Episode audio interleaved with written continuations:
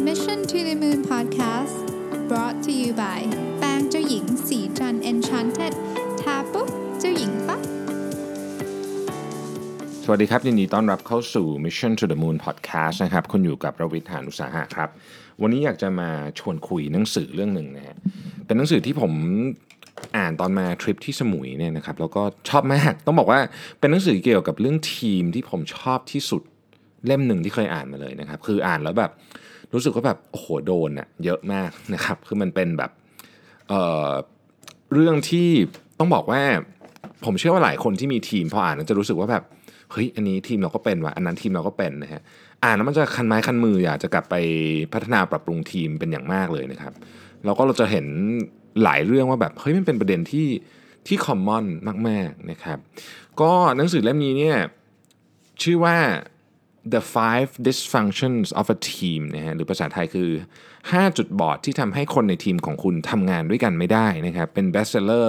เอ่อตอนตอนที่เป็นภาษาอังกฤษเนี่ยก็เป็น bestseller แบบผมเห็นนะแต่ยังไม่ได้ตอนนั้นรู้สึกไม่ได้ยังไม่ได้อ่านนะฮะ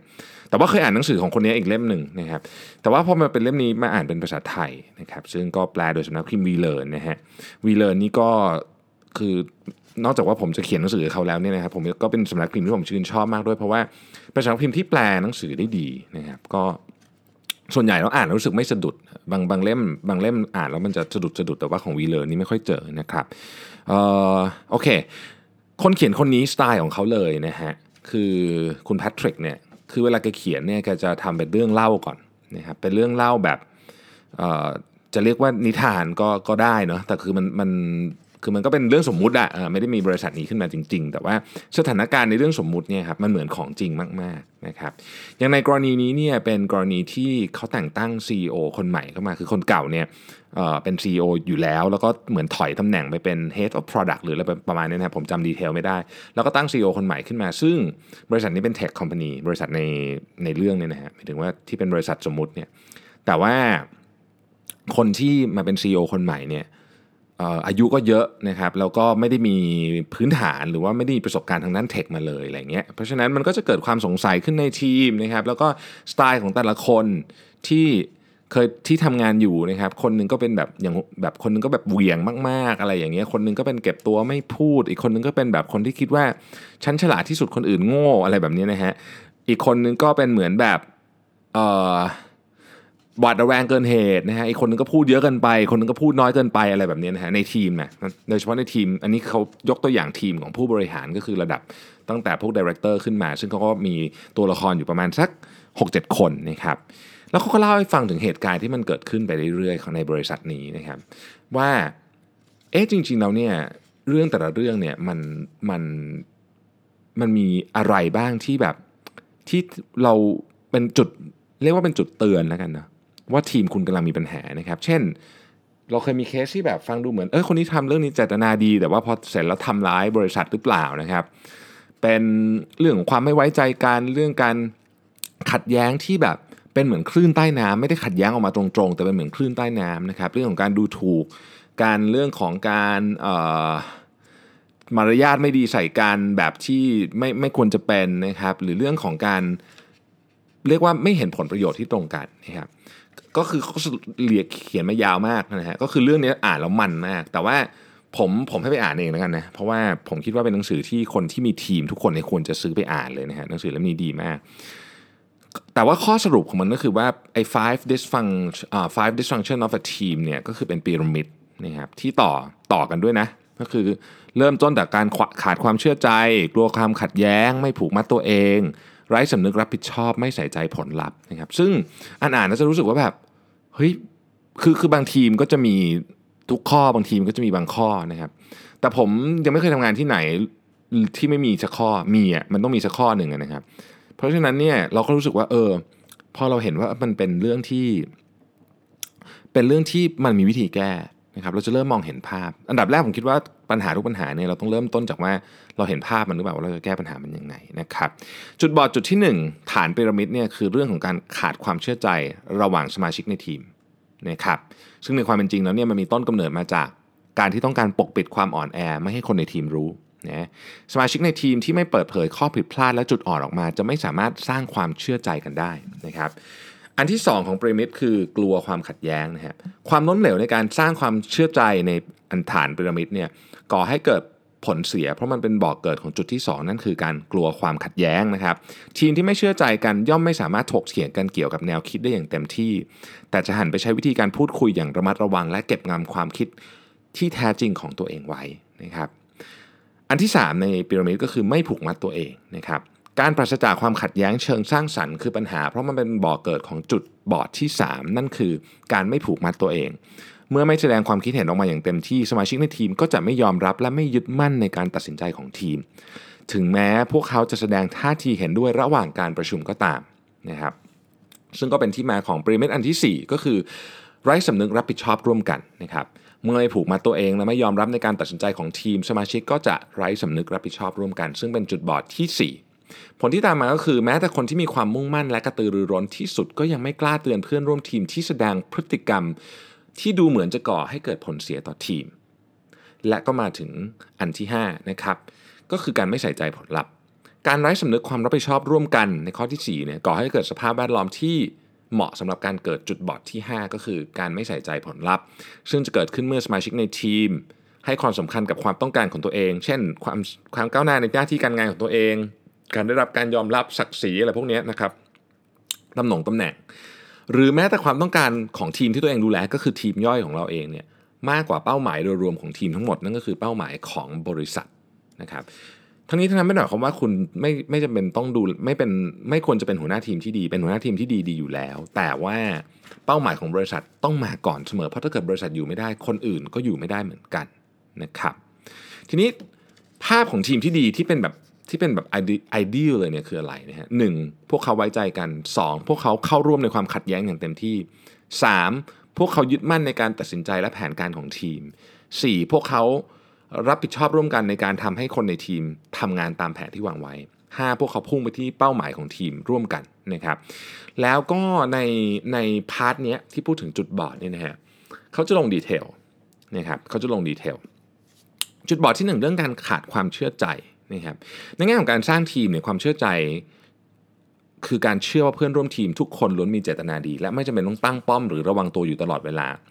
อันที่จริงแล้วสมาชิกในทีมต้องรู้สึกสบายใจที่จะเปิดเผยความอ่อนแอระหว่างกันและกันด้วยคำอธิบายดังกล่าว ขัดกับความหมายโดยทั่วไปของความว่าเชื่อใจ ซึ่งมักจะวนเวียนอยู่กับการคาดการณ์พฤติกรรมของใครสักคนหนึ่งโดยอิงจากสิ่งที่เกิดขึ้นในอดีต เช่น บางคนเชื่อใจเพื่อนร่วมทีมคนหนึ่งว่าจะทำผลงานมาได้ดี เพราะที่ผ่านมาเขาทำผลงานแบบนั้นมาตลอดนะครับอันนี้เป็นจุดใหญ่มากเลยของเรื่องนี้นะคือคำว่าเชื่อใจไม่ได้หมายความว่าเฮ้ยเพราะคนนี้เคยทำผลงานได้ดี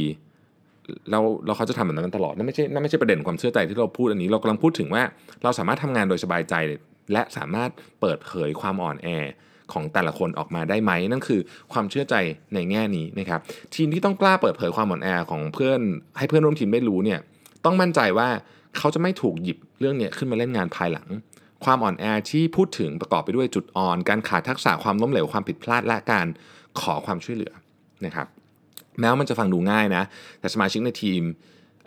ที่ไม่ต้องกังวล ไม่ต้องกลัวจะมีใครแทงข้างหลังเนี่ย เปิดสามารถเปิดเผยความอ่อนแอเพื่อนร่วมทีมรู้ได้เนี่ยผลที่ตามมาคือ พวกเขาจะทุ่มเทพลังงาน และความตั้งใจกับงานตรงหน้าอย่างเต็มที่นะครับแทนที่จะเล่นการเมืองใส่กันหรือเสแสร้งใส่กัน การเชื่อใจเพื่อนร่วมทีมจนสามารถเปิดเผยความอ่อนแอออกมานั้นไม่ใช่เรื่องง่ายเลย เพราะไม่ว่าเรื่องหน้าที่การงาน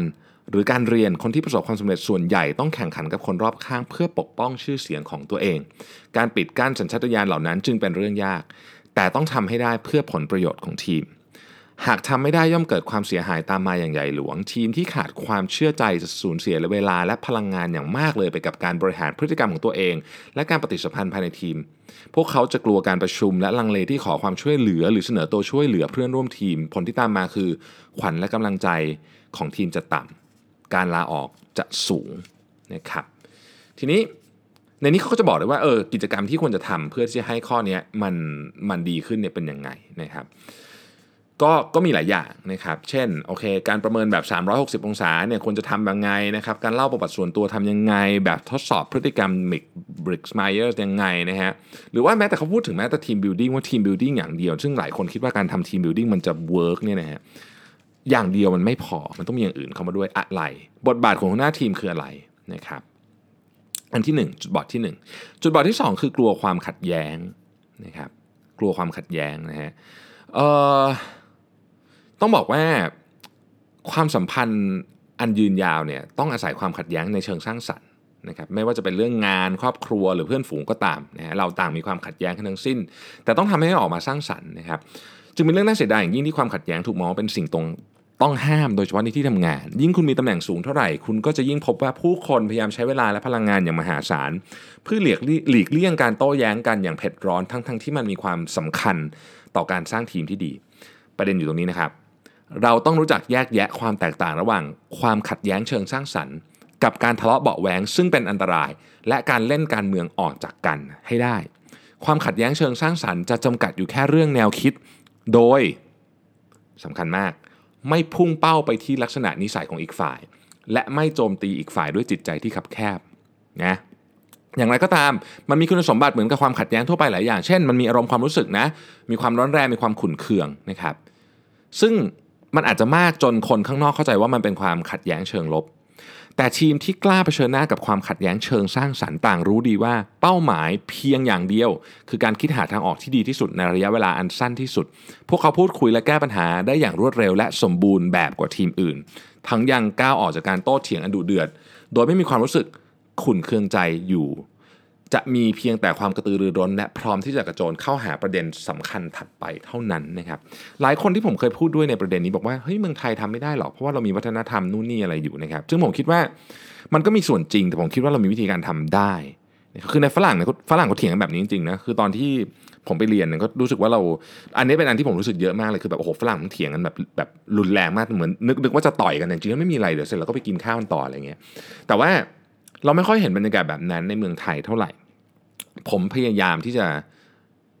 อยากจะลองว่ามันจะเวิร์กไหมนะครับแต่ก็ต้องแน่นอนต้องทำอย่างระมัดระวังต้องให้ทุกคนเข้าใจกันว่าความขัดแย้งสร้างสรรค์คืออะไรอะต่อนะครับเรื่องเรื่องเรื่องที่น่าตลกก็คือทีมที่พยายามหลีกเลี่ยงความขัดแย้งเชิงสร้างสรรค์ มักทำเช่นนั้น เพราะไม่อยากทำร้ายความรู้สึกของเพื่อนร่วมทีมนะครับแต่ลงเอยด้วยการกระตุ้นให้เกิดความเครียดที่เป็นอันตรายแทน เมื่อสมาชิกไม่โต้แย้งและถกเถียงกันอย่างเปิดอกเกี่ยวกับแนวคิดสำคัญสาคัญ พวกเขามักหันไปโจมตีเรื่องส่วนตัวกันลับหลัง โอ้โห ฟังดูคุ้นมากไหมซึ่งถือเป็นพฤติกรรมที่น่ารังเกียจและเป็นอันตรายมากกว่าการโต้แย้งอย่างเผ็ดร้อนซะอีก เรื่องที่น่าตลกไม่แพ้กันก็คือคนจำนวนมากหลีกเลี่ยงความขัดแย้งโดยอ้างว่ากลัวงานจะไม่เสร็จตรงตามเวลา แต่ความจริงแล้วความขัดแย้งเชิงสร้างสรรค์ต่างหากที่จะช่วยประหยัดเวลาได้ เพราะการหลีกเลี่ยงความขัดแย้งจะทำให้พวกเขาต้องกลับมาพิจารณาปัญหาเดิมซ้ำแล้วซ้ำเล่า โดยหาทางออกไม่ได้สักสีสักทีนะฮะ พวกเขามักขอให้เพื่อนร่วมทีม จัดการกับปัญหานอกห้องประชุม ซึ่งเป็นคำพูดสวยหรูที่หมายความว่า เราจะหลีกเลี่ยงการรับมือกับประเด็นถัดไปอยู่ดี ประเด็นถัดไปก่อนเลื่อนออกไปก่อนนะแล้วก็เดี๋ยวเดี๋ยวเราก็ต้องหยิบยกขึ้นมาพูดคุยกันในห้องประชุมอยู่ดีนะครับ ซึ่งแน่นอนว่าในนี้ก็จะมีวิธีการแก้ปัญหานะครับมีเครื่องมือมีแบบทดสอบด้วยนะ อย่างแบบทดสอบในนี้ชื่อโทมัสคิลแมนเนี่ยผมไม่เคยได้ยินมาก่อนเลยนะฮะก็น่าสนใจดีนะครับ บทบาทของหน้าทีมก็จะมีว่าเออต้องทำอะไรบ้างนะครับ จุดบอดที่ 3 คือไม่ผูกมัดตัวเองนะในแง่ของการทำงานเนี่ยการผูกมัดตัวเองเกิดจากปัจจัย 2 อย่าง นะครับคือ 1. ความชัดเจนและการยอมรับ ทีมที่ดีต้องตัดสินใจได้อย่างชัดเจนภายในเวลาที่เหมาะสม และเดินหน้าต่อโดยที่ได้รับการยอมรับจากทุกคนจริง ๆ ไม่เว้นแม้แต่คนที่ไม่เห็นด้วย คือไม่เห็นด้วยก็ได้แต่ว่าถ้าเกิดว่าทีมที่ดีเนี่ยเขาจะเดินหน้าปุ๊บพร้อมกับข้อตกลงร่วมกันที่ทุกคนทุกคนยอมรับ ไม่เห็นด้วยก็ได้แต่ว่าต้องยอมรับเพราะนี่คือ decision making ของทีมนะครับทุกคนต้องออกไปจากห้องประชุมไปด้วยความมั่นใจว่า ไม่มีใครรู้สึกเคลือบแคลงสงสัยว่าควรทำตามแผนการที่ทุกคนแห่งพร้อมต้องกัน ว่าแหละเอาแหละฉันจะเอาแผนนี้แหละหรือไม่สาเหตุสำคัญ 2 ประการที่ทำให้สมาชิกในทีมไม่ผูกมัดตัวเองคือ การมองหาเสียงส่วนใหญ่และการเฝ้ารอความแน่ใจ ข้อที่ 1 เสียงส่วนใหญ่ ทีมที่ดีเข้าใจถึงอันตรายของการมองหาเสียงส่วนใหญ่ และพยายามทำให้เกิดการยอมรับ ถึงแม้เป็นไปไม่ได้ที่จะต้องเห็นพ้องกันโดยสมบูรณ์นะครับ พวกเขาเข้าใจว่ามนุษย์ที่มีเหตุผลไม่จำเป็นต้องได้ทุกอย่างตามที่ปรารถนาถึงจะสนับสนุนการตัดสินใจของทีมได้ ขอเน้นอีกครั้งหนึ่ง ทีมที่ดีเข้าใจว่ามนุษย์ที่มีเหตุผลไม่จำเป็นต้องได้ทุกอย่างตามที่ปรารถนาถึงจะสนับสนุนการตัดสินใจที่ดีของทีมได้ แต่แค่เพียงรู้ว่ามีคนรับฟังความคิดเห็นของตัวเอง และนำมันไปพิจารณาก็พอแล้วนะครับ ทีมที่ดีจะทำให้แน่ใจว่าความคิดของทุกคนได้รับการพิจารณาอย่างแท้จริงนะพิจารณาเสร็จแล้วจะเห็นด้วยหรือไม่เห็นด้วยก็เป็นอีกเรื่องหนึ่งนะครับสความแน่ใจฮะทีมที่ดีจะรู้สึกภูมิใจเมื่อได้ร่วมตัดสินใจ และตกลงที่จะก้าวเดินไปพร้อมกันแม้ กระทั่งตอนที่ไม่มีสิ่งใดมารับประกันว่าการตัดสินใจดังกล่าวเป็นเรื่องถูกต้องหรือไม่ เหตุผลที่เป็นเช่นนี้ก็เพราะว่าพวกเขาเข้าใจว่าการการตัดสินใจย่อมดีกว่าการไม่ตัดสินใจ นอกจากนี้พวกเขายังตระหนักว่า การตัดสินใจอย่างกล้าหาญแล้วผิดพลาด จากนั้นค่อยปรับเปลี่ยนทิศทางด้วยความกล้าหาญย่อมดีกว่าการไม่ตัดสินใจอะไรเลยนะครับลองนำมาเปรียบเทียบกับพฤติกรรมของทีมที่ไร้ประสิทธิภาพดูนะฮะ พวกเขาจะพยายามไม่ตัดสินใจและเลื่อนเวลาออกไปเรื่อยๆ จนกระทั่งได้ข้อมูลมามากพอถึงขั้นที่รู้สึกแน่ใจว่าจะตัดสินใจได้อย่างถูกต้อง ถึงแม้จะดูเหมือนรอบคอบ แต่วิธีนี้กลับอันตรายเป็นอย่างยิ่ง เพราะสมาชิกในทีมจะถูกแช่แข็ง และไม่สามารถเดินต่อไปได้ แถมความไม่มั่นใจก็จะลุกลามไปทั่วทีมด้วย ผมขออ่านทั้งพารากราฟนี้อีกหนึ่งรอบนะฮะลองนำมาเปรียบเทียบกับพฤติกรรมของทีมที่ไร้ประสิทธิภาพดู พวกเขาจะพยายามไม่ตัดสินใจและเลื่อนเวลาออกไปเรื่อยๆ จนกระทั่งได้รับข้อมูลมากพอถึงขั้นที่รู้สึกแน่ใจว่าการตัดสินใจ เป็นไปได้อย่างถูกต้อง ถึงแม้จะดูเหมือนรอบคอบ แต่วิธีนี้กลับเป็นอันตรายอย่างยิ่ง เพราะสมาชิกในทีมจะถูกแช่แข็ง และไม่สามารถเดินหน้าต่อไปได้ แถมความไม่มั่นใจก็จะลุกลามไปทั่วทั้งทีม สิ่งที่คุณควรจะจำไว้ก็คือ ความขัดแย้งจะช่วยให้สมาชิกในทีมผูกมัดตัวเองมากขึ้น ถึงแม้ข้อมูลในมือจะไม่ครบถ้วนในหลายกรณี สมาชิกในทีมมักมีข้อมูลที่จำเป็นอยู่แล้ว เพียงแต่อยู่ในหัวของทุกคน ต้องอาศัยการโต้เถียงกันอย่างอิสระเพื่อดึงมันออกมา เมื่อทุกคนได้ถ่ายทอดความคิดและมุมมองของตัวเองให้เพื่อนร่วมทีมได้รู้แล้ว พวกเขาก็จะยึดมั่นในการตัดสินใจของทีม เพราะรู้ว่ามันมาจากภูมิปัญญาของทุกคนในทีมผมชอบอันนี้มาก คือบางทีเนี่ยข้อมูลมันมีอยู่แล้ว เพียงแต่ว่ามันไม่รู้จะออกมาไงนะครับหนึ่งในวิธีการเอาออกมาก็คือการการโต้เถียงกันอย่างอิสระนี่แหละนะซึ่งหลายครั้งมันเป็นอย่างนั้นจริงๆนะครับหลายครั้งเราไม่ต้องรอเลยทั้งนั้นนะบางทีข้อมูลมันมีอยู่ในห้องประชุมทั้งหมดแล้ว แต่ว่ามันดึงออกมาได้ไหมเท่านั้นเอง ไม่ว่า ปัญหาจะเกิดขึ้นเพราะการมองหาเสียงส่วนใหญ่ หรือการเฝ้ารอความแน่ใจ สิ่งสำคัญคือเราต้องทำความเข้าใจก่อนว่า ผลลัพธ์ที่ร้ายแรงที่สุด ของการที่ทีมผู้บริหารไม่ยึดมั่นในการตัดสินใจของทีมคือ ความขัดแย้งจะอย่างรากลึกลงไปในองค์กร และไม่สามารถกำจัดไปได้โดยง่าย จุดบอดที่ 3 นี้ก่อให้เกิดผลกระทบร้ายแรงต่อพนักงานยิ่งกว่าจุดบอดที่เหลือทั้งหมด กล่าวคือเมื่อทีมผู้บริหารไม่สามารถทำให้ทุกคนยอมรับการตัดสินใจ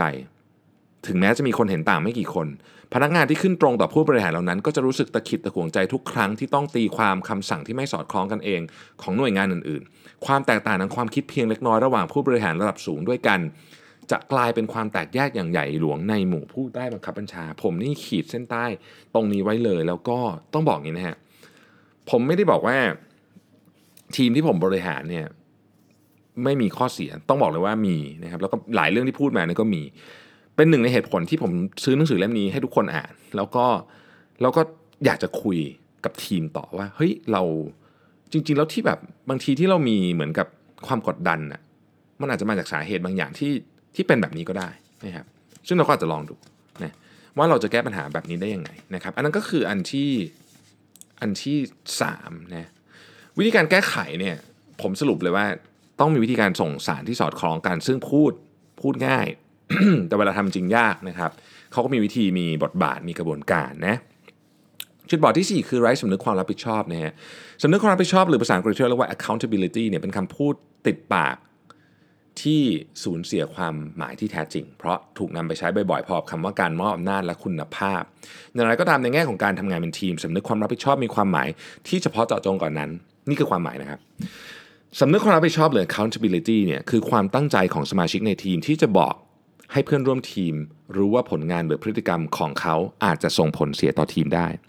จุดบอดนี้จะปรากฏขึ้นเมื่อสมาชิกในทีมไม่ยอมปริปากบอกเวลาที่เพื่อนร่วมทีมแสดงพฤติกรรมที่ไม่เหมาะสม เพราะไม่อยากทำให้บรรยากาศอึดอัด และเลือกที่จะหลีกเลี่ยงการสนทนาที่น่าลำบากใจ อย่างไรก็ตามสมาชิกของทีมที่ดีสามารถเอาชนะจุดบอดดังกล่าวได้ด้วยการเข้าสู่เขตแดนอันตรายนี่คือศัพท์ในในในหนังสือนะครับ โดยเต็มใจที่จะเผชิญหน้ากับอีกฝ่าย แน่นอนว่าเรื่องนี้พูดง่ายแต่ทำยากมากเนาะ แม้กระทั่งกับทีมที่มีความกลมเกลียวกันก็ก็ยังทำยากเลยนะครับ อันที่จริงแล้วเนี่ยสมาชิกที่มีความสัมพันธ์อันดีต่อกันบางครั้งลังเลที่จะพูดตรงๆกับเพื่อนร่วมทีม เพราะกลัวว่าจะส่งผลกระทบต่อความสัมพันธ์อันมีค่า เรื่องตลกร้ายก็คือการทำแบบนั้น รังแต่จะยิ่งทำให้ความสัมพันธ์ย่ำแย่เพราะสมาชิกในทีมจะเริ่มไม่พอใจกัน ที่ไม่สามารถตกลงทำตามความคาดหวังของทีมได้ และปล่อยให้มาตรฐานของทีมต่ำลงนะครับ แต่ทีมที่ดีจะเสริมความสัมพันธ์ด้วยการพูดความจริงแก่กัน พวกเขาจะให้เกียรติกัน และคาดหวังว่าเพื่อนร่วมทีมจะทำงานออกมาได้ดีที่สุดซึ่งแม้ผมกำลังจะพูดเรื่องต่อไปนี้จะไม่เหมาะสมนัก แต่เครื่องมือที่มีประสิทธิภาพและใช้ได้ผลมากที่สุดคือการรักษามาตรฐานของทีม โดยใช้แรงกดดันจากคนรอบข้างนะครับความกลัวที่จะทำให้เพื่อนร่วมทีมของเราผิดหวัง ถือเป็นแรงกระตุ้น ที่ทำให้เราทำงานได้ดีกว่าการใช้นโยบาย หรือระบบใดๆซะอีกนะครับ ผมคิดว่าเรื่องนี้มันค่อนข้างที่จะเชื่อมโยงกับกับหลักคิดบางอย่างของ OKR นะซึ่งซึ่งเดี๋ยวผมกำลังพยายามแปลความว่ามันเชื่อมโยงกันจริงหรือเปล่านะครับแต่แต่ผมชอบวิธีการเขียนแล้วก็วิธีการทางออกของเขามาก ๆ เลยนะครับ จุดบอดที่ 5 คือเรื่องของการไม่ใส่ใจผลลัพธ์เนี่ยจุดบอดเนี้ยคือสมาชิกจะสนใจสิ่งอื่นมากกว่าเป้าหมายของทีมนะครับทั้งที่สมาชิกทุกคนจำเป็นต้องจดจ่อกับเป้าหมายและผลลัพธ์ที่เฉพาะเจาะจงของทีมอย่างไม่ลดละ หากต้องการจะให้ทีมนั้นประสบความสำเร็จ นะฮะ